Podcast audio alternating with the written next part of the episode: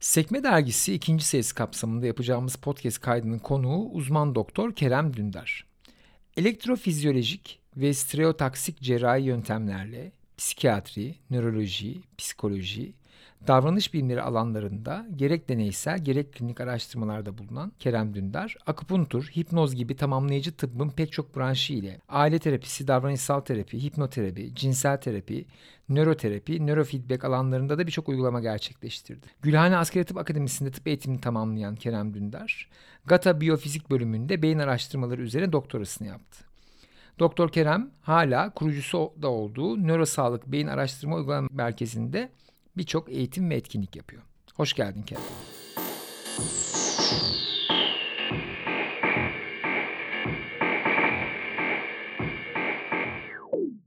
Biyolojide farklı skaladaki sistemlerin davranışlarını farklı matematik ve modellemeyle anlatıyorsunuz diye tahmin ediyorum. Anlatılsa iyi olur. Hmm. Ama ya evet. Mesela Öyle anlatılmıyor yani. Mesela hücre bazındaki bir şeyle atıyorum organ bazındaki bir şeyin ilişkisi. Mesela organlar arasındaki diyalog nasıl kuruluyor? Mesela o yok hiç yok o. Hmm. Hiç yok. Konuşulmuyor mu yani nasıl? Hiç, hiç konuşulmuyor. Yeni yeni gündeme geldi. Ha. Organlar arasındaki diyalog. Tabii sistem diye bir şey var baktığında. Ama biz sistemleri ayrı ayrı ele alıyoruz. Tıbbın bölümlenmesi de öyle bir miktar. O yüzden bir tarafı organ, bir tarafı hücre, atom, atom altı gibi bir takım yaklaşımlar olabilir. Bizim tıpta genel itibariyle kavradığımız şey yoğunlukla hücre hı hı. ve ondan sonra onların oluşturduğu dokular, dokuların işlevleri. Sonra zaten işbirliğine vücut bulma dendiği için tıpta özellikle böyle. Tabii biyoloji bunu daha detaylı inceliyor. Hı hı. daha geniş bir alan yaratıyor kendine. Onunla ilgili alt dallar oluşuyor. Mesela öyle de bakılabilir. Vücut bulma güzelmiş. Vücut bulma aslında o zaman topluluk olma gibi yani. Hani artık şey gibi bir karakteristiği var gibi değil mi? Çünkü kanserli bir şey vücut bulma demiyoruz herhalde. Aslında demek lazım bir yandan baktığında. Çünkü onun da gayreti o. Ama şimdi kontrolsüz bir üremenin kanser ideolojisine baktığımızda sistematik bir yapılanma, o alışkın olduğumuz structure oluşturamamasından dolayı sürdürülebilirliği bozuluyor. Hmm. Yani kanserin problemi aslında baktığında orada bambaşka bir aralık olabilir. Çünkü o hücrelerin dayanıklılığı çok daha fazla bir hmm. yandan. Ama structure yok. Yani işte bir yerde bir doku oluşurken içinde kan damarı oluşamıyor. O yüzden belli bir büyüklüğün üstüne geldiğinde beslenmesi bozuluyor. Yani dışarıda kanser üremeye devam ederken içeride daha çok şey nekroz oluyor. Ölüyor yani içerideki hmm. hücreler. Otonomisi yok aslında galiba. Aşırı bağımlı değil mi kanser hücresi? Tam tersi. yapılara. Tam tersi. Mi? Aşırı otonomik olduğu için e, şey gibi, terörize gibi hani hmm. aşırı otonomisi olan terör örgütleri gibi ve bizim ona dair geliştirdiğimiz ilaçlara çok hızlı yanıt veriyor. Hmm. İşte hücre içinde bir şeyi bloke edip hücreyi öldürmeye çalışıyorsun.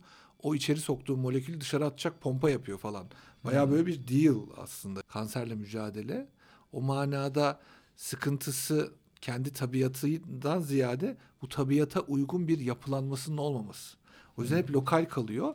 O yüzden lokal rahatsızlıklar veriyor ve bir an evvel metastaz yapmaya özen gösteriyor. O yüzden şu dokuda oluşan bir kanser hemen başka bir yere metastaz olup sistemik olarak çökertmeye çalışıyor. Metastaz ne? Metastaz da bir dokuda gelişen e, atipik hücrenin immün sistem tarafından yakalanamaması ve orada atipik bir gelişim göstermesi. Yani tipik olmayan bir gelişim hı hı. göstermesi. Vücudumuzun dışında bir şey olmadığı için çoğunlukla. Ondan sonra da orada belli bir doku büyüklüğüne eriştiğinde bir takım yolaklar var. Toplar damar, atar damar hmm. veya da şey lenf sistemi. Bunlar aracılığıyla onların bağlantıda olduğu organlara geçiş yapması demek. Hmm. Çünkü bir hücreyle gidip o tarafta yeniden orada da aynı şekilde üreyebiliyor. Başka yerlere sıçraması, tabii, örgütlenmesi tabii, falan. O yüzden yayılması. kanser evrelemesinde genelde şey yapılıyor.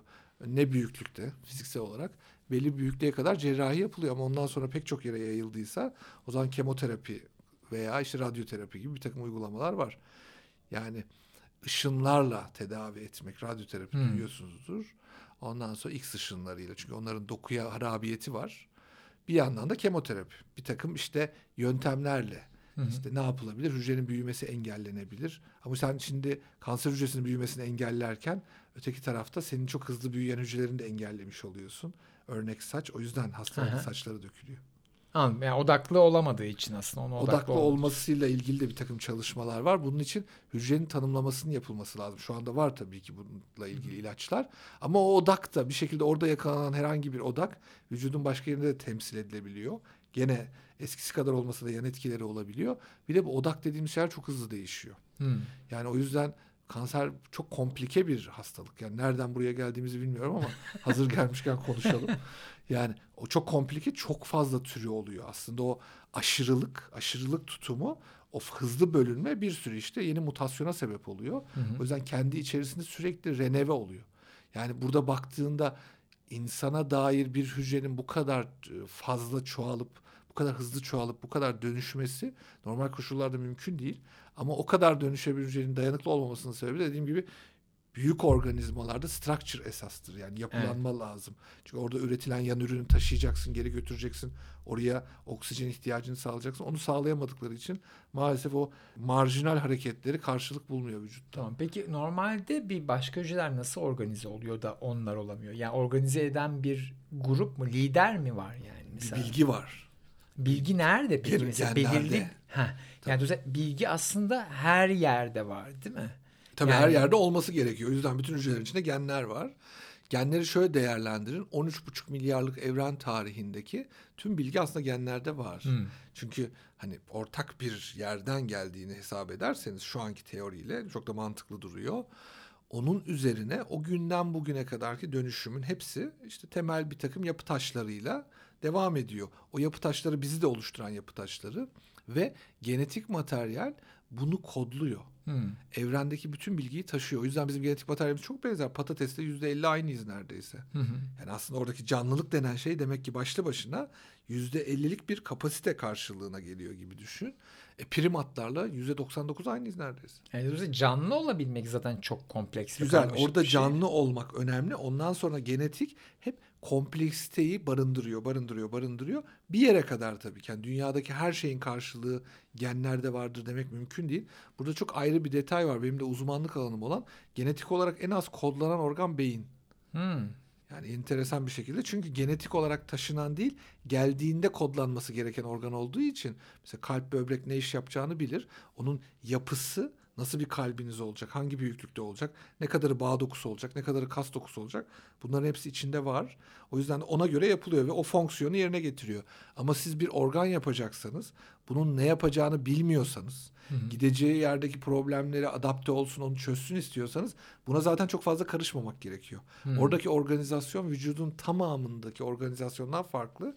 O yüzden o evrenin taşıdığı bilgiyle değil bir temel yapısı var tabii ki hücre yapılanması ile alakalı, doku yapılanması, o ilişkilerle alakalı. Ama onun ötesinde organın fonksiyonuna dair bir şey yok. Çok basic bir setup'la geliyor beyin hı hı. ki insan beyni dünyada gelişmeye devam ediyor.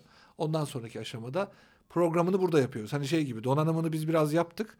Biraz da dünyada gelişir bu. Ondan sonra program yüklemeye başlayabilirsiniz gibi. Adım adım siz de bir yandan programlarını yükleyin gibi. Hmm. Diğer hiçbir organ için çok da böyle bir tanımlama yok açıkçası. Anladım. O zaman mesela karaciğerin içindeki bir hücre e, ne görevde olduğunu bir şekilde haber alıyor.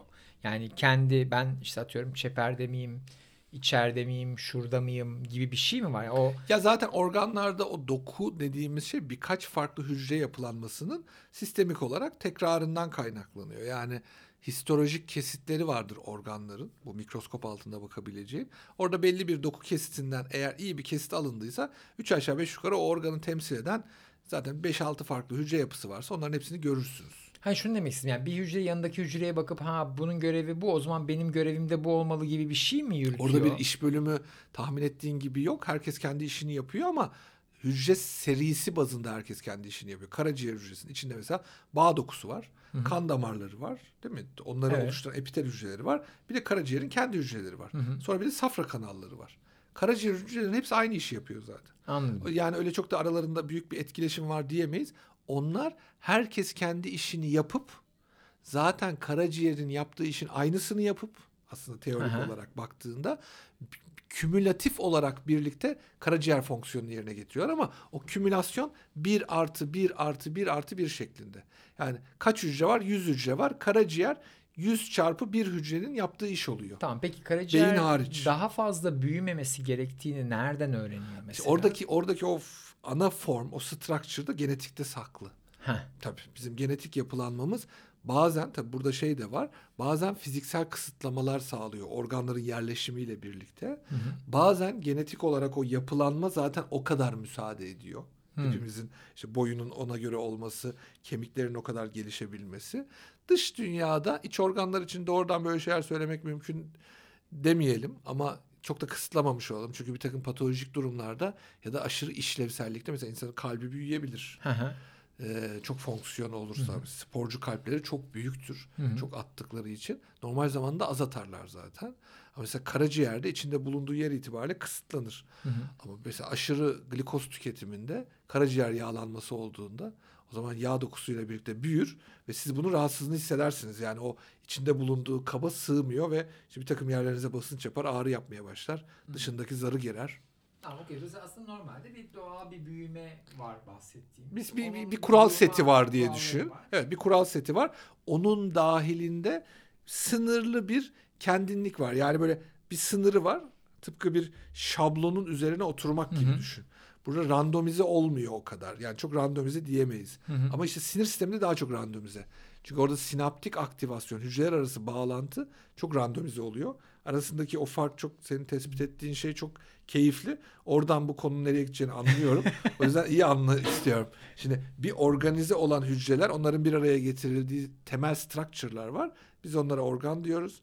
Bu manada bir de hücreler bunların birbirleriyle kurduğu çılgınca bağlantılar ve kurdukları bir network var. Hı hı. Diğer organların hiçbiri networkle çalışmıyor aslında. Evet. Onlar mevcut bazal fonksiyonlarının birleşmesiyle, toplanmasıyla çalışılıyor. Network yapılanması apayrı bir iş. O sadece sinir sisteminde gördüğümüz bir yapılanma. Peki bunun metafor olarak ele aldığımızda Süper. dünyadaki karşılıkları mesela yani şunu aslında merak ediyorum. Çünkü ben şeyden çok etkileniyorum. Yani özellikle e, örgütlenme çalışmaları yapan birçok kişide e, tıp deneyimi olduğunu görüyorum. Yani mesela Donna Haraway işte ilk bu Cyborg Manifesto'yu yazan kişi ve yani kendisi bir biyolog aslında. Zoolog aynı zamanda ve şunu söylüyor yani bazı gerçekler var, bilimsel gerçekler var. Bazı kültürel durumlar var. Aslında başımıza gelen şeyler var. Ve bunlar üzerinde hani bilimsel gerçekleri yok sayacak kültürel e, şeyler yapmak abestir diyor. Yani bunu yapamayız. Bu yanlıştır diyor. Bilimsel gerçek cinsiyet varsa bilimsel olarak vardır diyor mesela. Ama sen cinsel eğilimli kültürel olarak seçebilirsin diyor. Bu ayrıdır bundan diyor. oradan yani biyolojide çünkü gerçek dediğimiz yani somut fiziksel o şey var.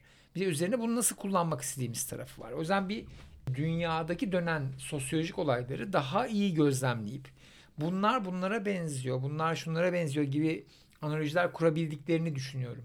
Yani iyi tıp bilen birinin dünyayı okumakta da dünyadaki sistem bir şirketin nerede kansere benzeyen bir şey var orada. Nerede burada yapı gerekiyor. Çok sert olması lazım buranın. Ya da buranın ecel çevik olması lazım. Kara alması lazım gibi şeyleri görebildiğini çıkarıyor. Buradan bir şey öğrenebilir miyiz o örgütlenmeden? E, çünkü demin şey mesela konuştuk Önder'le. Mesela işte karınca kolonisindeki karıncalar aslında rastgele hareket ediyor gibi. Yani karınca kolonisinde bir lider olsa kime ne yapacağını söylese muhtemelen hiçbir karınca bu görevi yapamaz. Çok zor bir şey olur. Ama onun yerine o rastgele gözüken şeylerin toplamda bir aklı var. Bir kitapta vardı işte mesela karınca ile konuşamazsınız ama karınca kolonisiyle konuşabilirsiniz diyordu bir yazar. Bu aklın gözünde. Yani karınca kolonisi daha bizde iletişim kurabilecek bir şeydir. Önüne bir şey koyarsınız ve ona tepki verir ve gözlemleyebilirsiniz ama karınca daha zordur Güzel. diyordu. Bunun gibi yani buradan alabileceğimiz şeyler var mı diye merak ediyorum aslında. Süper. Çok bence doğru bir soru. Bunun için ayrıyeten teşekkür ederim. Diğer sorulardan ayırmayalım belki ama öne çıkaralım biraz. Nedeni şu. Bir insan bir sistemi iyi bildiğinde bence bu sadece e, biyoloji bilimi veya tıp bilimiyle ilişkili değil. Bir şeyi iyi bildiğinde metaforize etme kabiliyeti oluyor. Metaforize etmek çok en basic düşünce şekli. E, düşünmenin en basic şekli ama bir düşünme şekli yani giriş için gayet başarılı. Bence burada ustalıkla alakalı bir durum söz konusu. Bir konuda ustalaştığınızda hayattaki problemleriniz için oradaki metafordan istifade edebiliyorsunuz. Üç aşağı beş yukarı. Çünkü algılıyorsun bir sistem var. Sistemin içinde tıkanıklıklar nerede oluşuyor? Onu dönüştürmek ya da çözümlemek için nasıl müdahaleler gerekiyor? Bir müdahalenin, zincirin bir yerine müdahalenin sonuçları nasıl hmm. olabilir falan gibi kafanızda bir akış oluşuyor nihayetinde. Şimdi tıpta tabii bunun biraz daha süslü olmasının sebebi tıp zaten insanla ilgilendiği için problemlerin pek çoğu da insana dair olduğu için bence metaforları daha güçlü. Hmm. Bir kere onu söylemek lazım. İkincisi detayında şöyle bir şey var. Mesela bir sistemi structure olarak algılayabilirsiniz. Bizdeki anatominin karşılığıdır. Hı hı. burada karaciğer var, şurada beyin var, burada kalp var gibi. Ama mesela tıp bunun hemen altına girer. Bir de fizyolojisi var bunun. Yani hepsinin yerinde duruyor olması işini yaptığı anlamına gelmezler mesela. Evet. Hemen kalkıp orada bu metaforu güçlendirebilirsiniz. O zaman sizin tabakalı bir sistematiğiniz olmaya başlar. Yani bir structure'ınız olur, altında bir layer'ınız daha olur. Hı hı. Sonra tüm bu süreçleri kavrayan bir de farmakoloji dizayn edebilirsiniz. Aynı Hı-hı. şey. O bütün o sistemlere karşılık gelen bir layer daha. Hı-hı. Yani tıptaki insanların ya da biyolojik tarafta layer layer çalışma şansı var. Bunun evet. avantajlarını tasarımcılar gayet iyi bilecektir. O yüzden tasarlama kabiliyetleri artmış olabilir. Daha önce düşünmediğim, şimdi senin aklıma getirdiğim bir şey. Ben başarılı buldum bu hı hı. şeyi, bu yaklaşımı. Ama bir de tabii insana dair iş yapan insanların insan olma hassasiyetine erişmesi ya da insan olma kabiliyetini kaybetmesi. Tam bu arada bir yerlerde durur. Hmm. Bir konuda uzmansanız o konuda hassasiyetinizi kaybedebilirsiniz ya da hassasiyetiniz çok artabilir. Hmm. E, bu hassasiyeti artan tarafa doğru giden insanların bir de tabii söylem gücüyle alakalı. Çünkü etki alanınız bir takım mesleklerde biraz daha fazla. İnandırıcılığınız da daha fazla. Ondan da istifade ettiklerini düşünüyorum. Söylediğin gruplar için böyle bir açılım söz konusuysa. Bence bunlar bir araya geldiğinde toplumun ihtiyaçlarına bir, takım yanıtlar verebilme cüreti artıyor olabilir insanın. Hmm. Yani buradaki başlı başına bir cüretkarlık olabilir ama ha, mimarlarda cür... da gördüğümüz evet, bir şey. Evet, yani cüretkarlığın en sempatiği olabilir. Yani mimarlar da bence çünkü mesela layer layer düşünüyor. Bir structure var. içeride işleyen bir sistem var. Sonra olası bir yaşam var. Düşünsene bina yapıyor, her şeyi yapıyorsun. Hastalıklı bina deyip geri yani bir şeyler eksik oralarda. İnsanlar o binanın içerisinde yaşamak istemiyor. Evet. Yani muhtemelen orada da o tabakalı düşünmede bir takım eksiklikler var. Dediğin gibi bence mimarlar da bu alanda kendilerini öyle şey hissediyor olabilirler. Buna müdahil hmm. olma kudreti olan insanlar olarak hissediyor olabilirler. Şeye bakmak lazım. Tanrı sendromu çok yaşayan gruplara bakmak lazım. Tabii tabii. Burada birazcık da onunla alakalı olabilir. Yo, tarihte öyleydi aslında. Mesela şeyde de ben aynı şeyi hissediyorum. Günümüzde yazılımın geldiği yer de buna benzemeye başlıyor. Yani işte bir yapay zeka yapan biri de benzer bir yere çok geliyor. Güzel. Aslında üçünde de yani hani bir tıpta uğraşan biriyle de işte mimarda da yapay zeka yapanda da benzer şey görüyoruz ama şimdi onu ayrı tutalım. Şeyi merak ediyorum. Yani aslında biz buradan öğrendiklerimizle e, mesela dünyada çok akılcı bir yapı var şu anda. Hani aslında hala var ve bitmek üzere. Maalesef dermişim. evet mesela orayı baktığında yani aslında bir vücutta da belki biyoloji daha uygun onun için yani çünkü ve bir bahçede ya da bir ormanda ormandaki o iletişimi düşündüğümüzde mesela atıyorum işte bu mycelium'la atılan bütün orman iletişim içinde olduğuna dair teoriler vesaireler de var. Bunlara baktığımızda bizler bazı abartılı akılcı yollara gitmiş olabilir miyiz? Yani aslında daha pratik şeyler var mı? Ya ben şöyle düşünüyorum. Doğa kendi içerisinde böyle bir network kurmuştu ve gayet her şey yolunda gidiyordu yani iyisiyle kötüsüyle. İnsan aklıyla inanılmaz bir artefakt oldu bence o iletişim sistemi üzerinde. Hı hı. Bu artefaktını aklına borçlu artefaktlığını.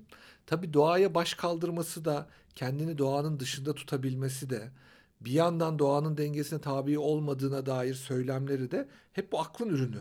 Evet. Çünkü bizim hala sezgilerimiz yani hepimizin geçenlerde sen bana göstermiştin hatırlıyorsan bir doğa resmi serisi var. Hmm. Dünyanın her tarafında en beğenilen resim hala doğa resmi çıkıyor. Hmm. Dijital dünya hariç bu arada onun sebebini evet. konuşuruz. Sebebi kendimizi sezgisel olarak iyi hissetmemiz ki sezgi öyle zannediyorum ki doğadan bize kalan akıl. Evet. Doğadan gelen aklımız. Genetik Şu, bilgelik. Bence genetik demesek bile duygusal bilgelik demek lazım ona. Hı hı. Çünkü e, genetik dedim ya beyne hani söylediğimizde çelişmemek adına dünyada öğreniyor beyin çoğu şeyi ama ilk öğrendiği şeyler çok doğal. Hmm. Yani o ebeveyn ilişkimiz, ebeveynle ilk kurduğumuz doğum sonrası ilk ilişki hala bugün bir ceylanın yavrusuyla kurduğu ilişkiden çok farklı değil. Evet. Oradan saklı kalan doğanın bize tahsis ettiği duygusal bir taraf var. Limbik sistem denir ona. Hani hı hı. en temel itibariyle o limbik sistemin oluşturduğu bir akıl da var. Bugün hı. kuşların aklı onunla izah edilir. Bizdeki manada bir korteks yok ama onların da bir aklı var ve akıllıca işler yapabiliyorlar. O duygusal akıl diye söyleyelim. Tabii terminolojik olarak bir şey uydurmayalım hemen ama anlaşılabilir olsun diye söyleyelim. Şimdi o duygusal akıl bizim insani aklın altında kalıp sezgi olarak hayatına devam ediyor. Evet.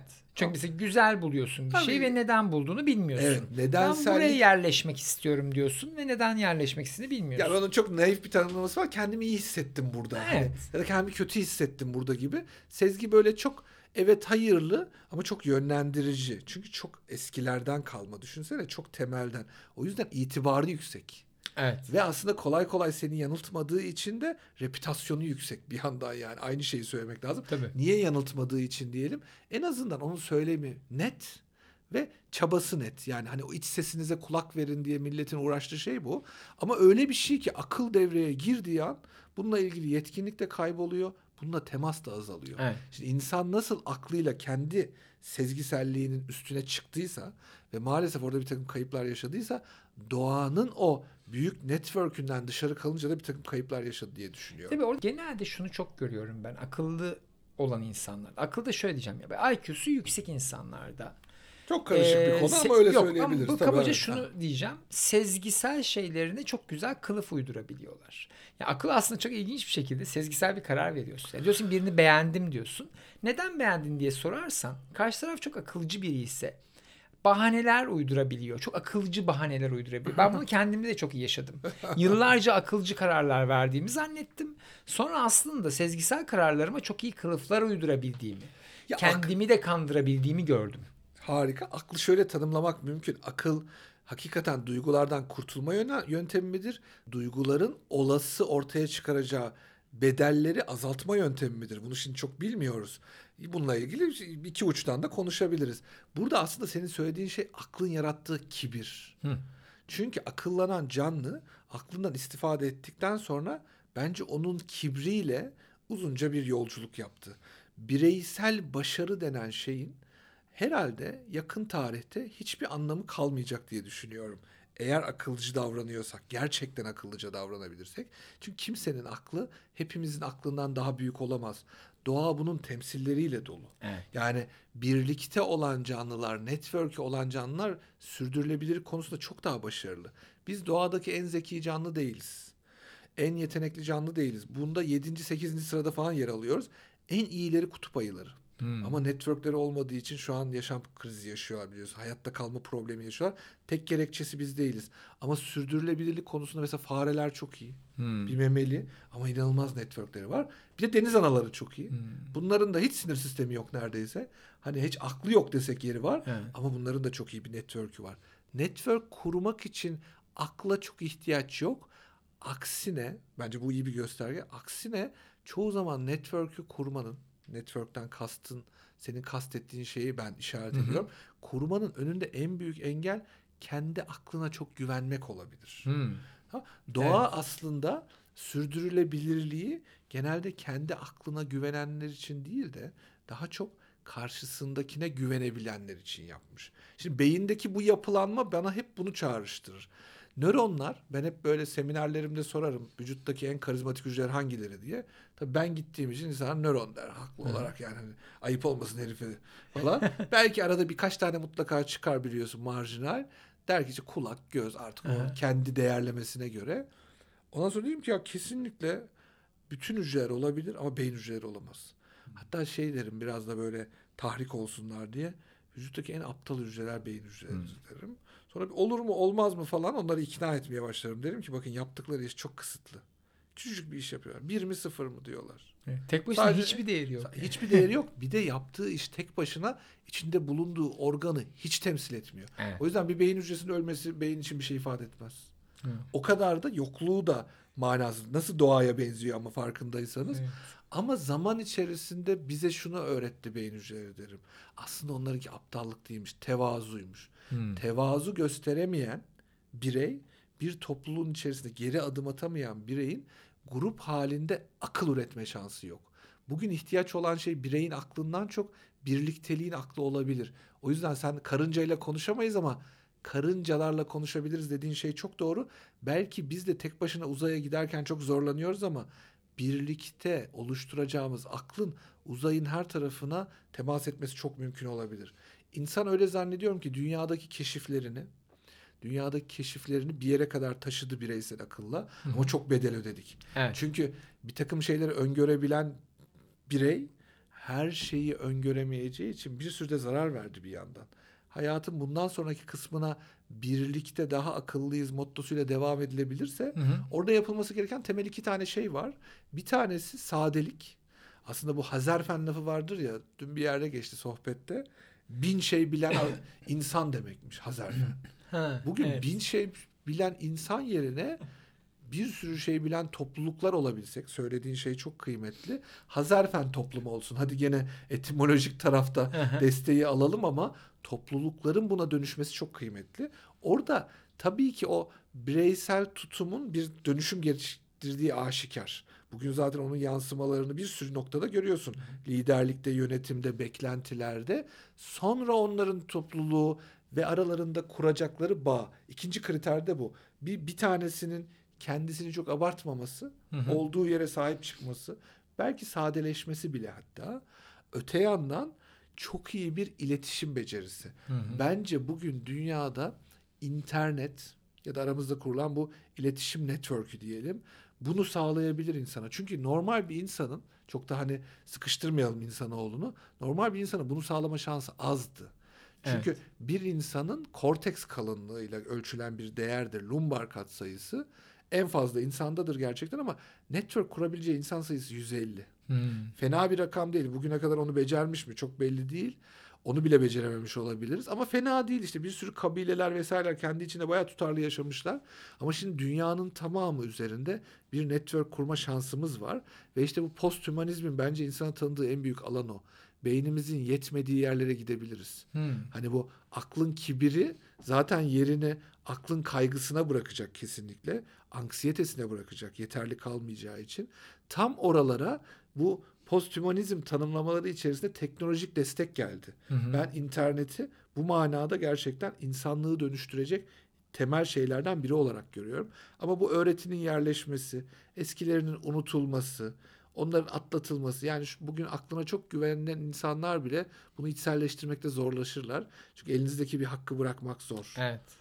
Ya şey alabilirim aslında şimdi bir tek bir kişi yani tek bir kişinin yönettiği 100 kişi ve beraber karar alan 100 kişi düşünelim. Güzel. Aslında bunlar da tek kişinin karar aldığı 100 kişi hızlı.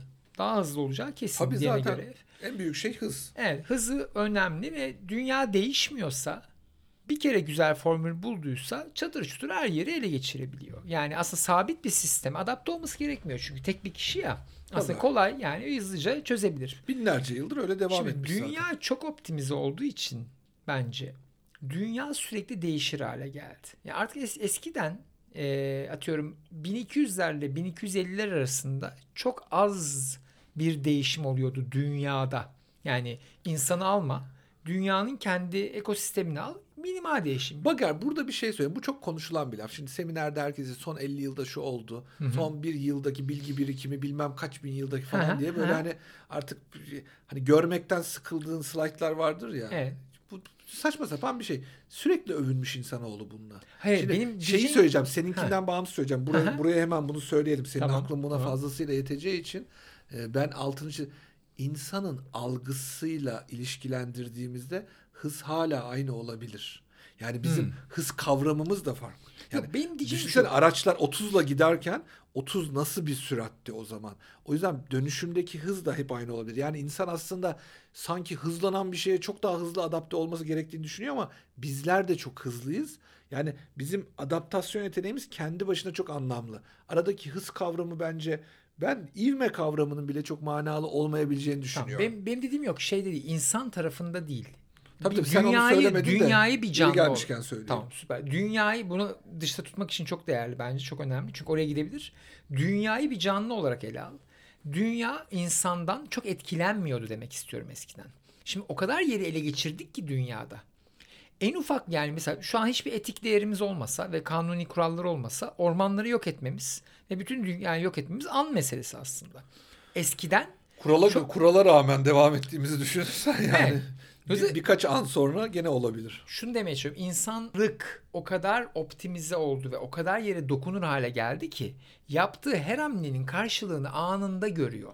Eskiden ya böyle yaparsak dünya kötü bir yere döner diye kuramlar koyarken şu an su iklim değişikliği, virüsün durumu bilmem ne anında yani bir şey oluyor. Bir hatalı bir regülasyon bütün dünyayı tepki vermek zorunda bırakıyor. Eskiden bir haberin bir yere ulaşması yani şunu demeye çalışıyorum. Kanser gibi düşünürsek insanı.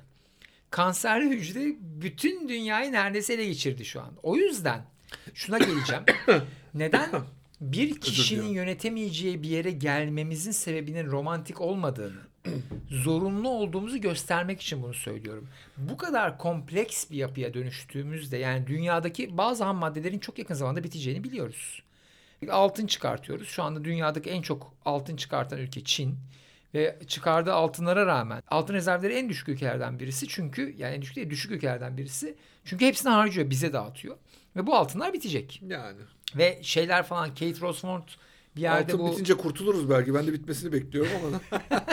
Şimdi simit ekonomisi diye bir kitap yayınladı. Evet. Donat ekonomi diye. Orada şeyden bahsediyor. Yani diyor ki biz kendimizi gözetirken dünyayı da gözetmek zorundayız artık diyor. Eskisi gibi yani bir süre sonra ham maddesiz bir toplum geri dönüşümle gitmek zorunda oldu. Her şirketin, her yapının girdisinin çıktısını planlandığı bir dünyaya doğru gidiyoruz. Az kaldı diyor. Bunu niye söyledim? Demin ki o iki topluluk vardı ya iki tane yüz kişi birisi çok lideri vardı. Süper. Diğeri beraber gidiyordu. Bu lider bu sistemde artık işlemiyor gibi geliyor. Çünkü o beyin hücresi dediğin örnek diğer toplulukta beraber karar almak zorunda. Yavaş olmak ve daha doğru karar almak zorunda gibi geliyor. O yüzden ona zorunlu olarak geçiyor muyuz? Yani o metafor burada ya gerçekten bakar, ben, karşılığı ben, var mı? Ya aslında bence artık biz bize konuşurken şunu söylemek lazım. Eskisi ne kadar iyiydi ki? Yani şimdi öykü hep şöyle kurulmaya başlandı. Sanki ona mecburduk biz. Hmm. Çünkü tarihi yazanlar kendi yaptıklarını meşru kılmak gibi bir Doğru. hakka sahip. Doğru. Yani dünyada bir sürü model vardır diye düşünüyorum. Yani dünya üzerinde insanlar farklı kabilelerde bir sürü modeller geliştirmiş. Sadece bunlar o kadar yırtıcı olmadıkları için sürdürülebilir olmamışlar. Yani hmm. şu ana kadar gelenin en iyi versiyon olduğu bilgisiyle artık tamam hani iyiydiniz hoştunuz kralım padişahım ama bundan sonra karşılanacak gibi değil. Gelin bir el birliğiyle falan dendi mi İngiltere gibi bir model olur yani. Hani hmm. Hani kraliçe orada dursun ama sembolik dursun.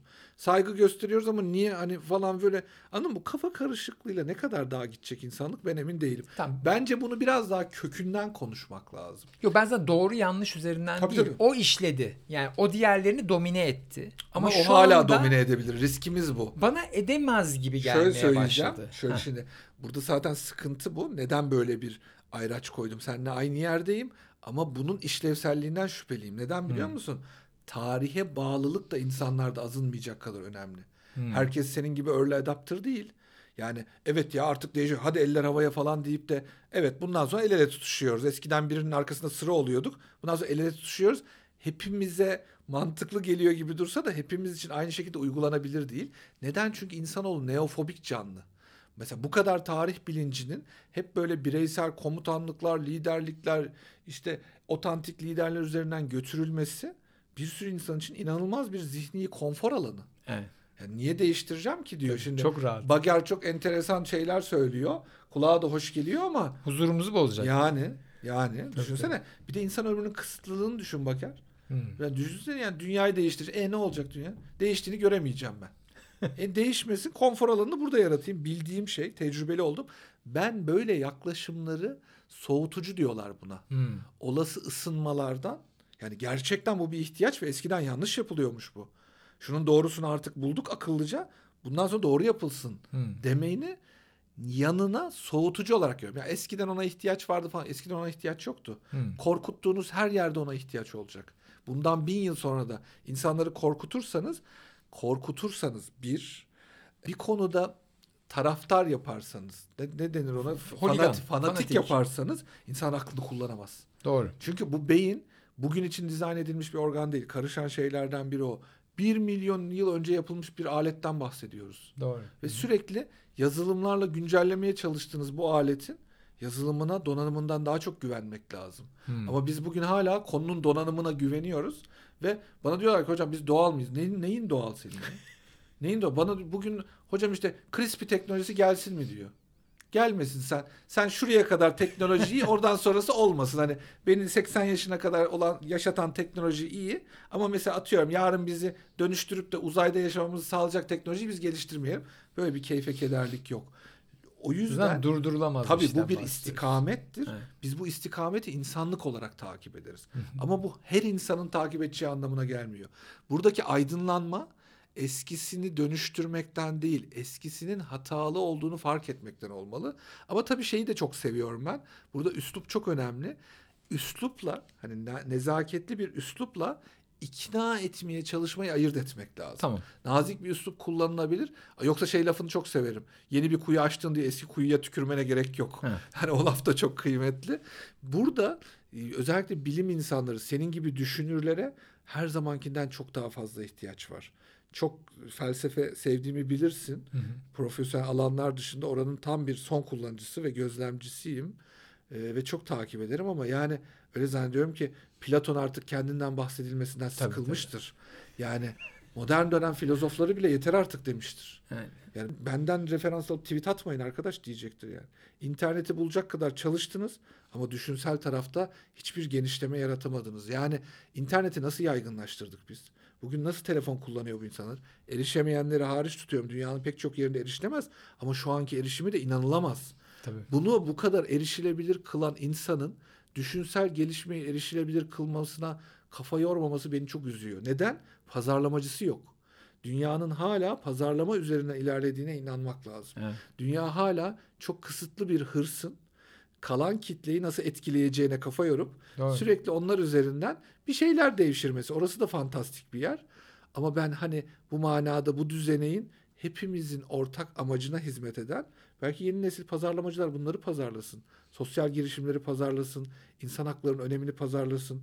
Bunlar bir kurumun, bir devletin PR çalışması gibi olmasın. Evet. O zaman seninle yaşadığımız o sanal şeyin gerçeğini tecrübe etmeye başlarız. Üç tane adam yan yana gelince akıllı adam benzer şeyleri konuşuyoruz ama bunların yankı odası olma riski var. Ve korkum hmm. şu ki bunlar bin sene önce de konuşuluyordu. Yani bin sene önce de benzer şeyler düşünebilecek kadar konuda derinleşmiş insanlar vardı. Biz daha iyi dillendirebiliyoruz ama bizim dillendirmemize kim izin veriyor? Ona hala şeyim şüpheliyim. Acaba trend bu tarafa diye bu da başlı başına bir enstrüman mı oldu? Yani böyle entelektüelleri rahatlatmak için yeni bir pazarlama politikası mı oldu? Bunu ben nerede gördüm biliyor musun? Bu kaygım nereden? Tüketici kitleleri vardır pazarlama hmm. politikalarında. Ya şimdi tüketime dair bir sürü konuya karşı çıkan bir tüketici kitlesi var. Yani hmm. bunlar da bir tüketici kitlesi. Doğal tüketmeliyiz. İşte endüstriyel ürün almamalıyız diyen bir tüketici kitlesi biliyorum, var. Biliyorum Geçen kividen mi, muzdan mı ayakkabı yapıyorlarmış. Yani kaç tane ayakkabı yapabilirsin oradan ne kadar fantastik. Bunlar pazarlamada bir unsur. Bunun stratejisi var. Tabii. Yani diyor ki sen böyle bir tüketici kitlesine hitap etmek istiyorsan şampuan yapacaksan işte üzerinde hiç yazı olmasın. Şampuanın renksiz olsun. E bu doğal. Hani bunu doğal diye sür piyasaya. Maalesef insanın hackerlığı da evet. insani tarafları kadar hızlı ilerliyor. Hani insan sürekli iyiyi arayan bir yandan bir yandan süreçleri hackleyen bir de tabii içindeki kötülüğü sürekli gündemde bir yerlerde bulunduran bir canlı. Evet. Yani daha öncesinde milyon yıl öncesinde tabi olduğumuz doğanın dengesini o milyarlarca yıllık tecrübeyi dışladık. Hı hı. Bu tekrar içimize alabiliriz demek değil aman yanlış anlamasınlar. Evet. O çok kolay bir şey değil çünkü o kadar. Onu dışladığımız için tabi olmadığımız o kontrol mekanizması yerine yeni bir kontrol mekanizması geliştirme kaygısı bu. Bu kadar. Eğer senin söylediğin gibi biz artık desentralize, hep beraber, birlikte, hepimiz daha akıllıyız, birimizden hep daha akıllı olacak falan gibi sosyal yapının bütününü kavrayabilecek şeyler konuşmaya başlarsak tarihle ilgili şöyle bir şey yazılabilir. Evet ya 2050'lerden öncesi karanlık çağ.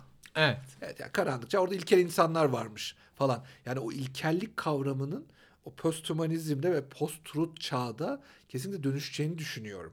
Ve kesinlikle biz o ilkel insanlar arasında olacağız. Evet. Ha baltam var, ha şey atom bombam var. Tabii. Arasında çok bir fark olmayabilir. Ha orada birbirinden yemek çalıyorsun, ha burada birilerinin aç kalmasına sebep oluyorsun.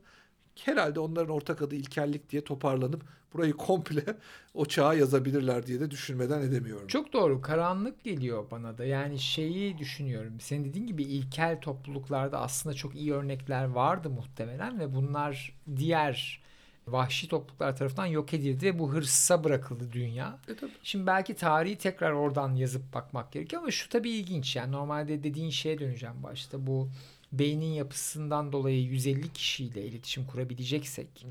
nasıl bir teknolojiyi kullanarak bu sayıyı arttırdığımız anlamlı yapıları kullanabiliriz. Çünkü sen şimdi aslında bayağı karamsar bir portre çizdin bir yandan. Niyetin o değildi biliyorum ama bendeki şey oydu.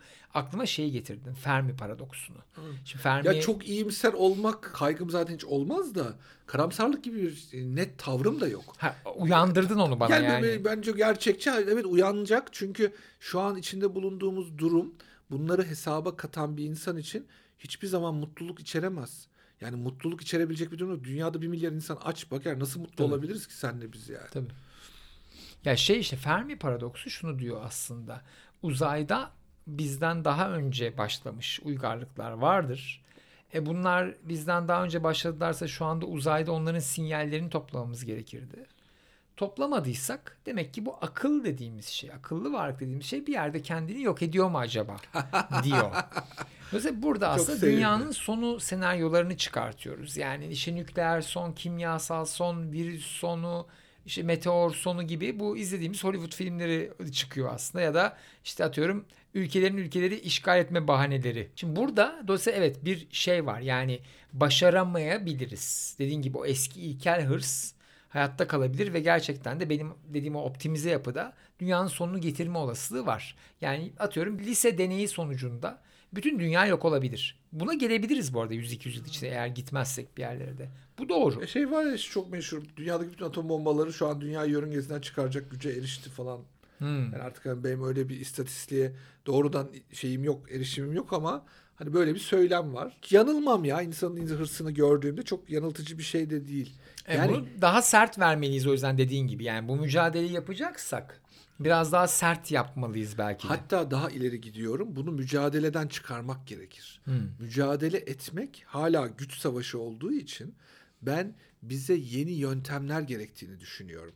Bir fikri yerleştirmekle alakalı tek yöntem mücadele olamaz. Hmm. Mücadele, kavga etme bunlardan tarihte geriye dönüp baktığımızda hiç istifade edememişiz. Azıcık objektif tarih okuyan biri için herhalde mücadelenin bir çözüm yöntemi olmadığına ikna olacak kadar şey vardır diye düşünüyorum evet. tarihte. Ama bugün geldiğimiz noktada ben bir takım metodolojik ihtiyaçlarımız olduğunu düşünüyorum. Ama tabii bununla kaç kişi ilgilidir onu bilemiyorum. Neler geliyor aklına mesela ne nasıl çözüm önerileri var orada? Bir kere onaylanma davranışı insanın bir davranışını pekiştirip bir davranışını söndürebilir. Yani hmm. neresini onaylıyorsan orası gelişir insanın. Neresini onaylamıyorsa orası söner. Şimdi başarının onaylandığı bir dünyada hatta onay için geçer akçe olduğu bir dünyada başarısızlığın onaylanmadığı bir yerde insanlar arasındaki bu rekabetin bize mantıksız gelmesi ben anlayamıyorum. Hmm. Böyle bir eğitim sistemi sürdüğü müddetçe insan birbiriyle kavga edecek. Bu kavga her zaman yumrukla yapılmak zorunda değil ki. Onun önüne geçmeye çalışacak, onun projesini çalacak, onun Nobel ödülü almasına engel olacak. En etik dediğiniz alan bile yani bir kere kültürün bakın şeyi atlamayalım. Kültürün öğrettiğini, hepimizin yöneliminin kattığını herhangi bir eğitim düzeniyle biz öyle değiştiremeyiz.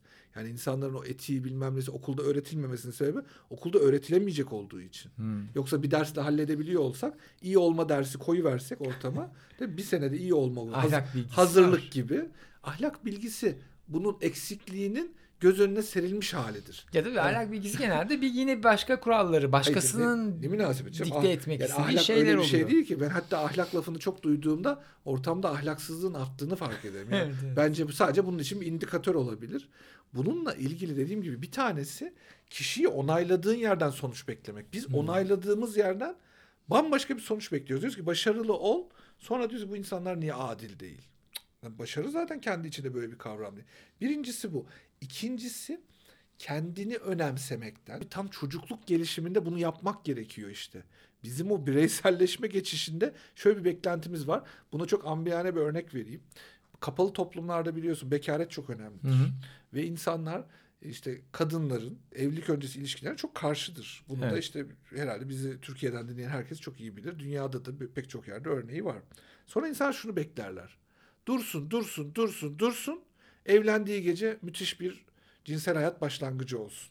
Evet. Yani şimdi buradaki bu paradoks anladın Böyle bir şey istenir. Çünkü baktığında evlilik sonrası travmaların çoğu da oradaki yetersizlik, yetmezlik, tanışamamazlık, o birlikte uyumsuzluk. Şimdi öncesinde böyle bir şey var. Hayır şimdi bak o yaşa kadar sakatlanma olur yani. Hani yani, yani işin fizyolojik ve hayır gerçekten kısmı, hayır zihinsel olarak da fiziksel olarak da sakat psikolojik kısmını da bir yana bırakıyorum. Yani edinimsel taraf ve öğrenimsel tarafla ilgili eksik var burada. Evet. Şimdi aile çocuğu evlenene kadar aman bu bir şey yapmasın diye uğraşan aile ertesi gün yaptınız mı ne oluyor çocuk ne zaman diye sormaya başlar. Bak şimdi bir günde ne değişti? İşte o ahlaktan ötürü o. Hmm. Bak, ahlak belanızı versin diye bir e, evet. kitap okumuştum. Kesinlikle böyle bir kavram Mine, var. Mine'nin, Mine'nin evet. evet çok güzel. Onu da anmış olalım.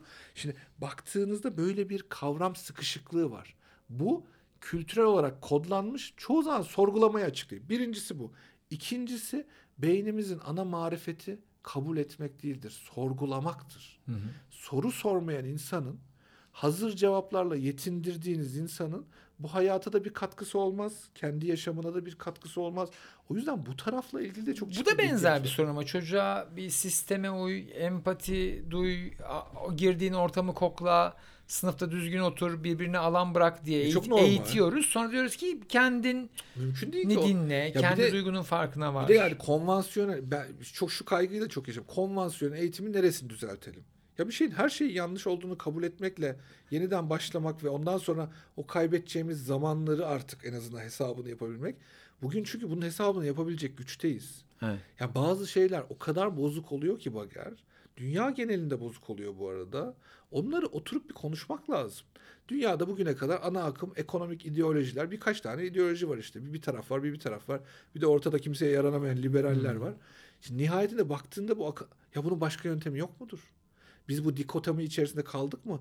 Güneş doğuyor ve batıyor diye sadece bu ikili sistematik içerisinde kaldık mı? Düne kadar böyleydik. Çok fazla doğa odaklı olduğumuz evet. için.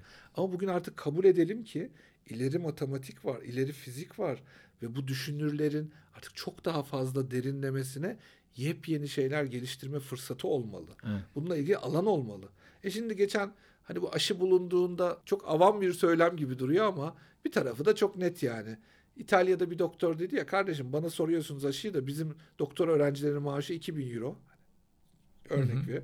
Ronaldinho'ya sorun ona 30 milyon euro veriyorsunuz dedi. Şimdi dünyada kaynakları ne tarafa doğru yönlendiriyoruz? Bu arada belki hani futbolla ilgilenenlere kötü bir şey olmasın bu söylediğimiz ama ya bilmem ki dünya için hangisi daha önemli, neler daha önemli oturup bir konuşabiliriz. Yani bugün futbol savaşların yerini tutuyor. Eski hipodromlarda kralın biri uydurmuş hmm. iki grubun karşı karşıya gelip savaşmasını. Millet de buradan duygulanıp gaza geliyor. Belki birbirimizin duygusunu bu kadar harekete geçirmek ayıp bile olabilir bundan hmm. sonra insanların ilkelliğini tetiklediği için. Sporun tipinde bir hata olabilir. Ya, yani, yani en azından. Bu, Futbol ya, öyle bir spor en azından. Yani, yani. bilemem şimdi bu, bu benim hiç uzmanlık alanım değil. Örnek veriyorum. Belki de çok lazım da olabilir. Hı hı. Spor gerçekten insanın aklıyla ilişkilendirilebilir. Bugün futbolu sevemezsiniz. Takım tutmak zorundasınız. Futbolu hmm. sevmek diye bir şey yok. Belki biz işin akli tarafıyla hiç ilgilenemiyoruz o yüzden. Çünkü tekrar söylüyorum. Bir konuda çok baskın duygularınız ön plandaysa aklınızı kullanamazsınız. Aklıyla övünen ama aklını hiç kullanmayan bir insanoğlu var evet. şu anda karşıda. Bu şey gibi. Türkiye'deki genç nüfus çok fazla. E Türkiye'deki genç nüfus çok fazla ama dünyada üniversite mezunu işsizlik oranının en çok olduğu yer burası. Evet. Dünyada bir endeks vardır kayıp gençlik diye. Yüzde kırkla Türkiye birinci. Yani bir çocuk üniversitede olabilir. Eğitimde olabilir. Bir meslek eğitiminde vesaire. Hı. Ya da bir meslekte olabilir. Bizim gençlerin yüzde kırkının nerede olduğu belli değil. Yani gitsen bulamayacaksın. Hani var bizim bir şeyimiz diye övündüğün şey. Bana insan oğlunun tutumu şu aşamalarda öyle gibi geliyor. Tabii çok iyi insanlar var. Örnek aldığımız, şunları konuşabilmek için öğrendiğimiz evet. ki benim en Türkiye'de ilham aldığım kişilerden birisin sen. Bunu söylemekten hiç imtina etmem. Bu vesileyle ulaştığın herkes bunu benim tarafımdan da böyle algılandığını bilsin isterim ama istatistik olarak anlamlı olmayabiliriz Bager. Şimdi ya. istatistik olarak anlamlı critical mass demektir. Toplumsal dönüşümlerde bir orana erişmeden Hı-hı. toplum dönmeyebilir. Ben dönebilirim.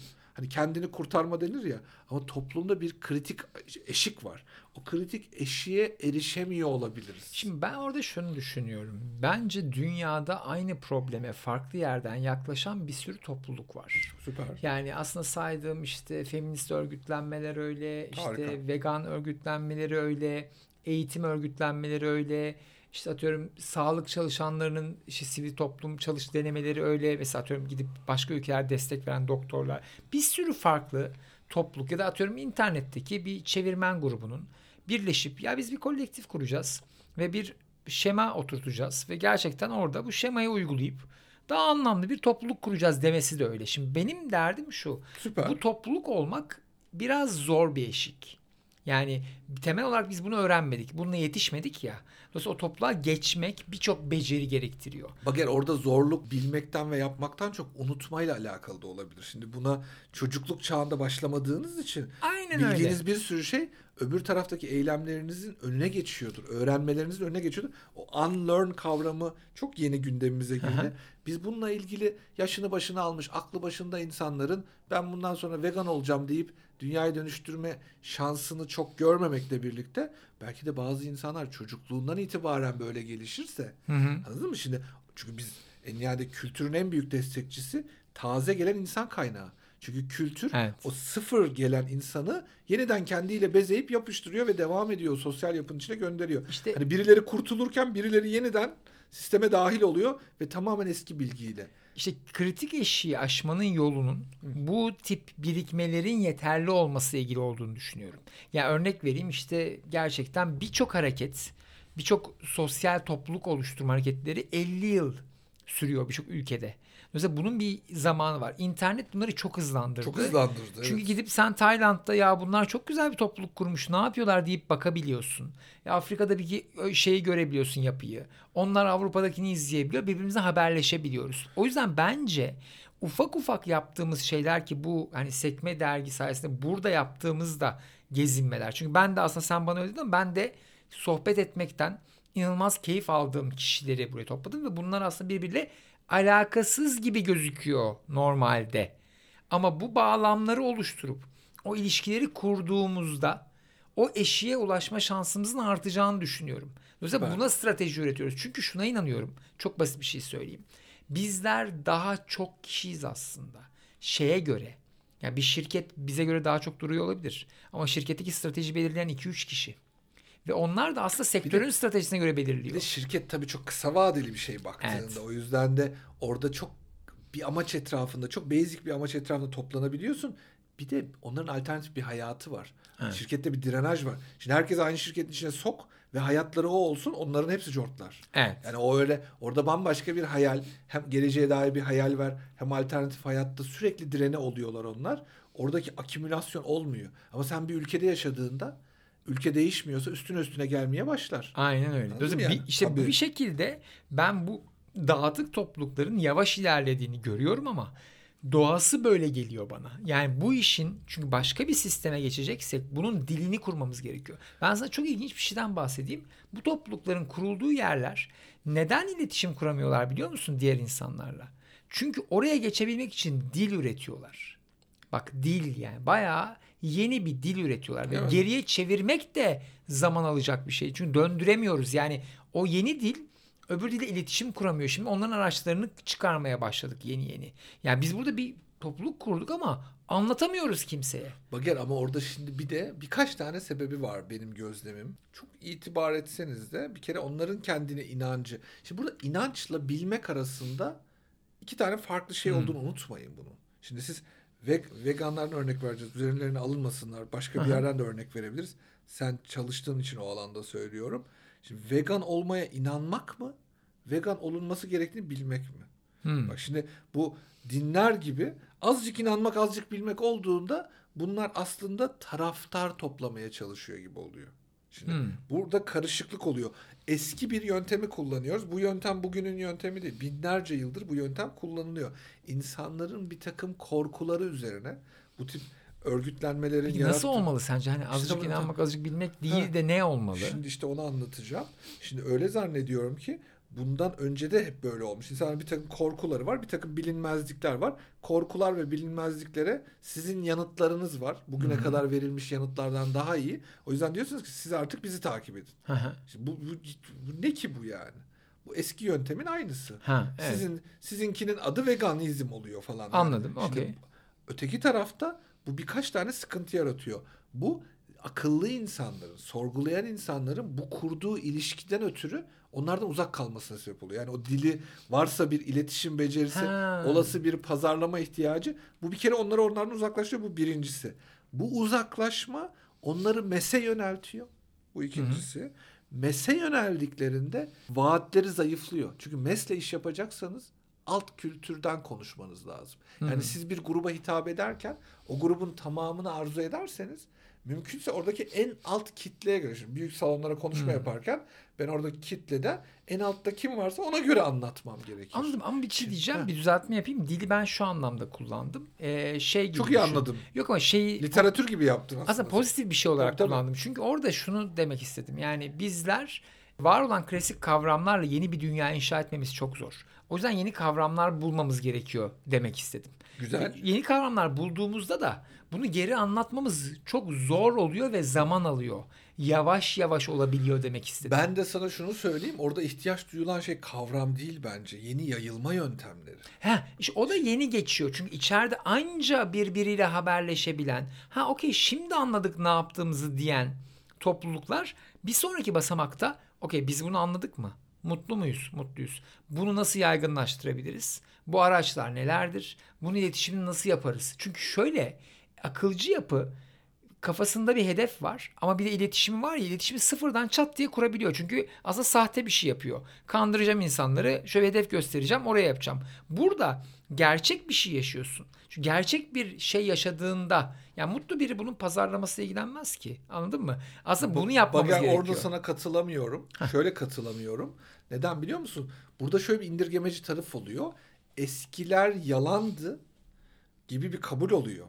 Eskiler Benim yanlıştı. Benim eski dediğim şuydu ama şirketin lideri var. Şirket para kazansın diye iletişim yapacak tamam mı? Şimdi buradaki iletişim biraz sahte bir iletişim ya aslında. Kabul evet. Pazarlama o ya. Yalan söylüyor. Evet, tabii, tabii. Ama buradaki iletişim bir topluluk kurmuşsun sen ve orada sahici bir şey bulmuşsun. Ama ne bulduğunda yeni fark etmişsin. Bunun iletişimini yapmak. Arkadaşlar biz bunu biz bunu yaptık mesela İskele 47'yi açtığımızda bir sürü kişi geldi dedi ki biz İskele 47'ye girebilir miyiz? Atölyeye.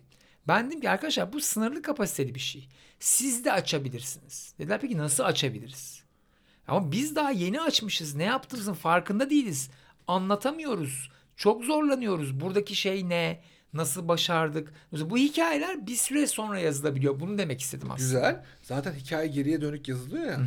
Ben acaba bunu hikaye yazıp anlatmanın ve paylaşmanın oradaki mitleşmenin çok eski bir teknik olduğunu ha, düşünüyorum. Anladın, anladın mı? Yani ve buradaki o mitleşme kavramını kullanan kişilerin eski mitlerle çatışıp duracağını düşünüyorum. Anladım. Burada okay, daha olabilir evet. Burada daha akılcı şeylere ihtiyaç var. Öbürleri çok duygusal şeyler. O yüzden insanlar hmm. fanatikleşiyor zaten.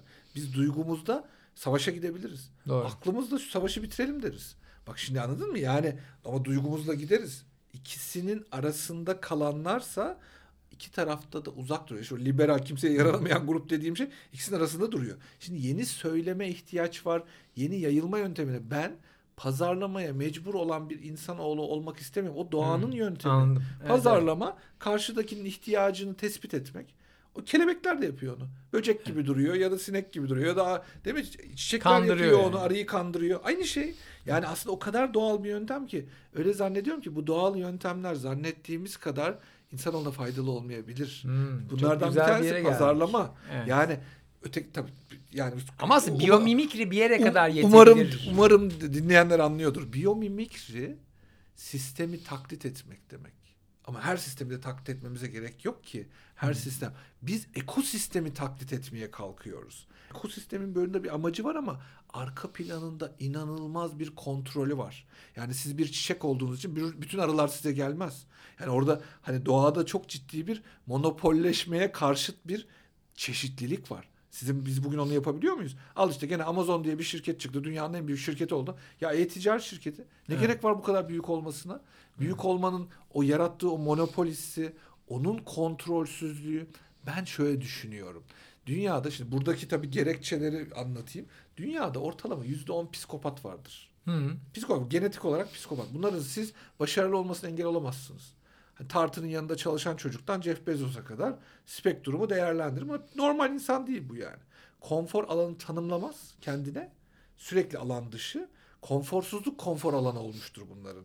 Sürekli meydan okuyan insan türü bu. Ama sistemin yapısı psikopatların bütün parayı almasını sağlayacak şekilde tasarlanırsa sistem zaten düzelemez diyorsun. Ama şimdi zaten Değil mi? başarı yani. üzerine kurulu bir sistem psikopatlara hadi koşun demektir. Tamam. Ondan sonra aramızdan psikopatlığa yakın olanları biraz o konuda eğitmek demektir. Geri kalanın da perişan olması demektir. Doğru. Dünyanın doğru. şu anki sistemi o. Ben aynı bir beyin gibi düşünüyorum. Hı. Dünyadaki insanoğlunu psikopatları dünyadaki insanlığın limbik sistemi gibi düşünüyorum. Hmm. Beyinde limbik sistem olmadan olmaz. Dürtüsüz Doğru. hareket edemeyiz. Driver'ımız o.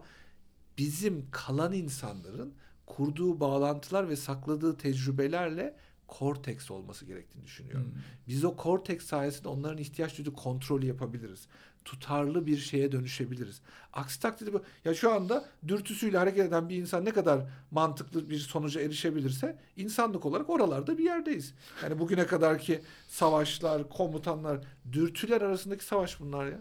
İnsanlık evet. adına verilmiş bir savaş daha yok. Çünkü biz toplu halde bir şeyle savaşmadık. İnsanlık adına verilen savaş salgınlarda verilen savaştır. Doğru. Bakın nasıl bizi insanileştiriyor. Bir tane virüs geliyor. Virüs. Daha virüsle savaşıyoruz. Uzayda canlı var mı yok mu sorusunun cevabı umarım henüz daha karşılaşmayız. Biz hazır değiliz yani. Birilerinin galaksinin dışına çıkacak kadar organize olduğu bir hale biz hazır değiliz. Tabii tabii hiçbir zaman. Onlarla değiliz. iletişim kurmaya da hazır değiliz. Hani olası bir savaşta zaten düşünemiyorum. Tabii. Ben insanlığa yeni idealler gerektiğini düşünüyorum. Hmm. Yani bugün mesela adamın bir girişimci uzaya füze attı. Bana ne ya? Yani uçak bulmasından ne bana ne derken tabii kendi içindeki başarıyı çok takdir evet. ederek söylüyorum. Çok örnek alınası ama bu gerçek başarı değil. Biz bu başarıyla Leonardo da Vinci'den ne farkı var?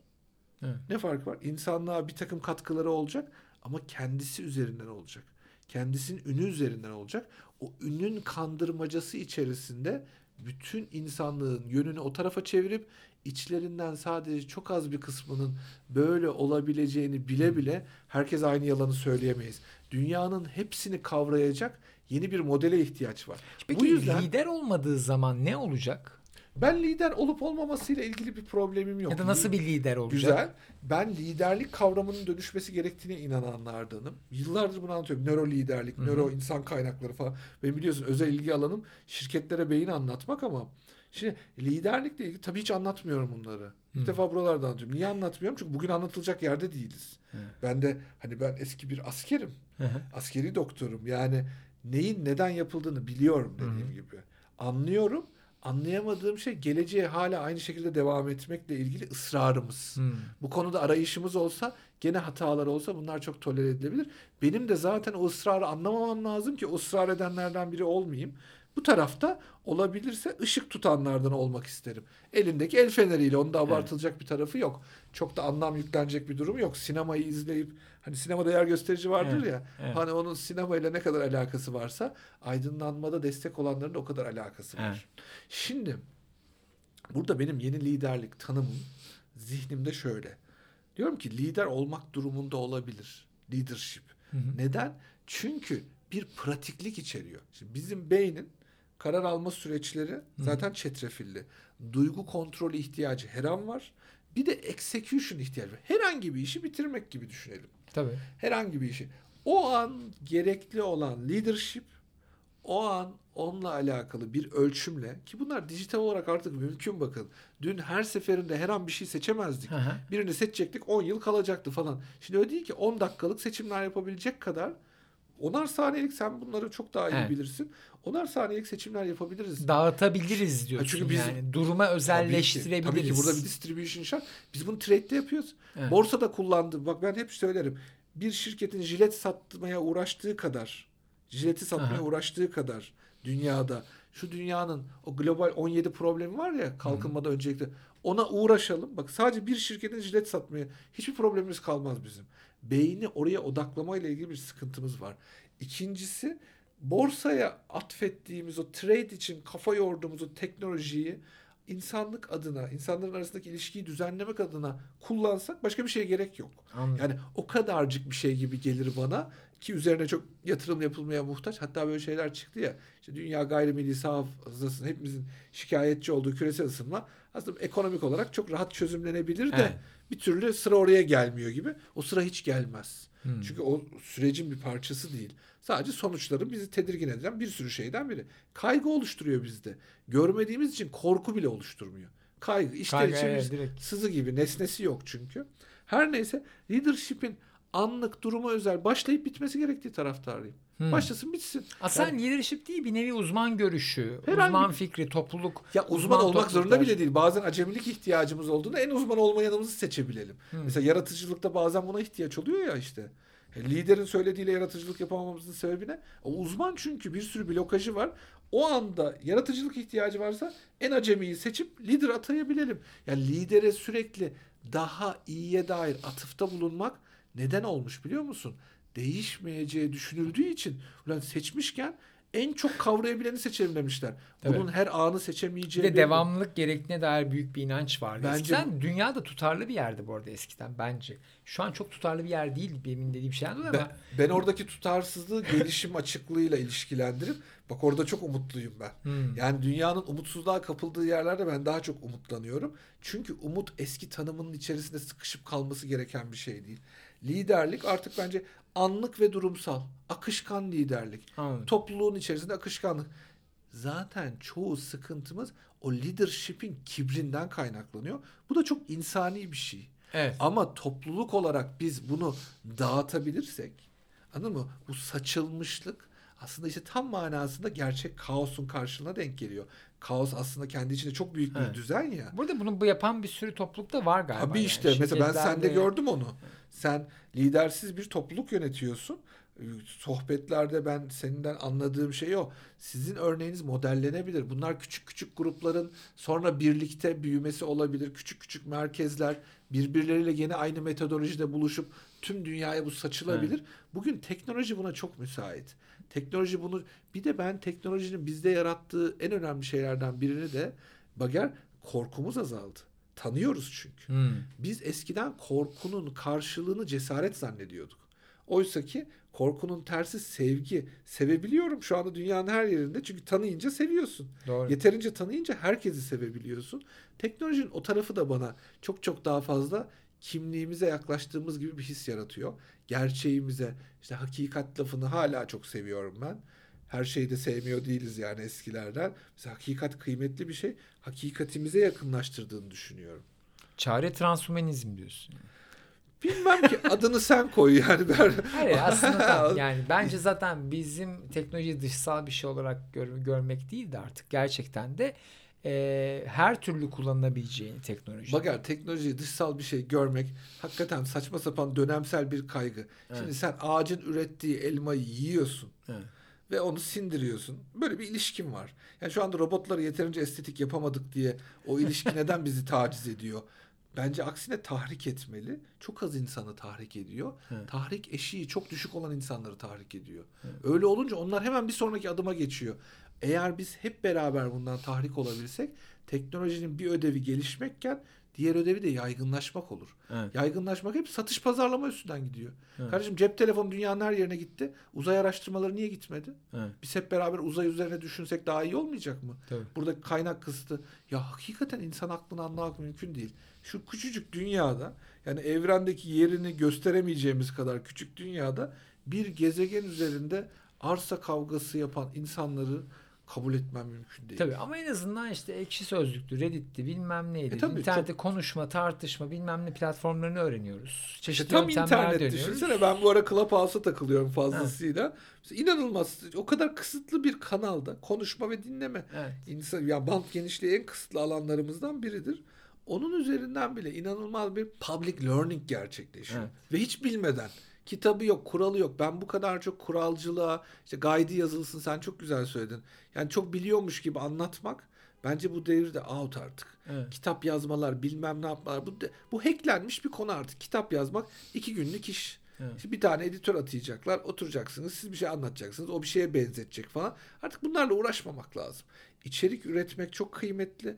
Ama bence insanoğlunun en büyük ihtiyaç duyduğu şey tecrübe aktarımı. Tabii. İnsanoğlu tecrübe aktarımında çok kötü.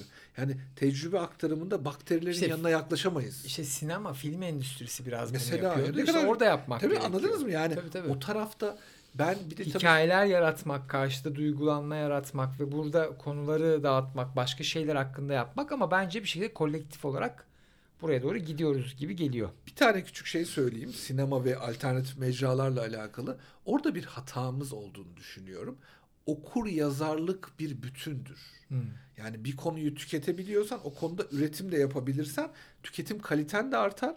Olası durumda üretme ihtimalin de hep vardır. Evet. O yüzden okur yazarlığı yan yana tuttuğumuz gibi sinema izleyip kurgu yapabilmek falan. Yani hmm. Artık sen bunların terminolojisini evet, daha iyi bilirsin. Mesela YouTube videosu nasıl tüketiyorsa insan onu üretebilir de olmalı tüketim kalitesini arttırmak için bir kere daha Kesinlikle. en başta bence orada yeni mecraların en büyük eksiği bu. Biz orada izler yapıyoruz ama izler ve çekebilir yapmak gerekiyor. Aslında yapıyor. Mesela Twitter'da yazıyorsun, Instagram'da atıyorsun, TikTok'ta video kurguluyorsun falan ama şu anda daha ilkel dönemlerinde. Ama bence işte tam orası zaten o insanların hiç fark etmediği bir şey. Hepimizin bununla ilgili ifade gücünün gelişmesi tüketme ihtimalinde kalitesini arttırdı. Ben bu işin limitinin kitabın ortadan kalkması olarak görüyorum. Hmm. Kitap bu manada o kadar kısıtlayıcı ki bir kere hiç otantik değil. Adamın biri günlerce üzerine düşünüyor kurguluyor. Araya bir sürü dolgu malzeme. Eskiden al, yeniden al. Artık okunamayacak seviyede. Hı hı. Dijital olarak kullanılabilir. Tüketimi çok daha kolay anaçlara ama bizim de onların üreticisi olduğumuz zaman ancak tüketeceğimiz için oraya gideceğine inanıyorum ben. Gidiyor zaten aynen, gidiyor. Aynen. Yani o yüzden sizlerin çalışmalarını ben çok büyük hayranlıkla izliyorum. O kafalardan çıkacak. Sonra insanlar bunun peşine hemen takılacaklar. Çünkü o tarafta herkes ihtiyacını kim ne olursa olsun ben kimseye ukalalığı çok fazla yapamam. Çünkü herkes kendi ihtiyacını herkesten iyi bilir aslında bakarsanız. Ya şey var. Ee, bana şey gibi geliyor. Bir sonraki sosyal medya sosyal etki üzerine olacak. Salt ona performatif sokakta etki üzerine olacak gibi geliyor. Neyse göreceğiz. Çok teşekkür ederim. Ben, ben, için. ben de Çok ilgiyle takip ediyorum. Sizleri, içerikleri buralardan öğreniyoruz efendim. Ben teşekkür ederim. Harika. Çok sağ olun. Fugamundi sundu.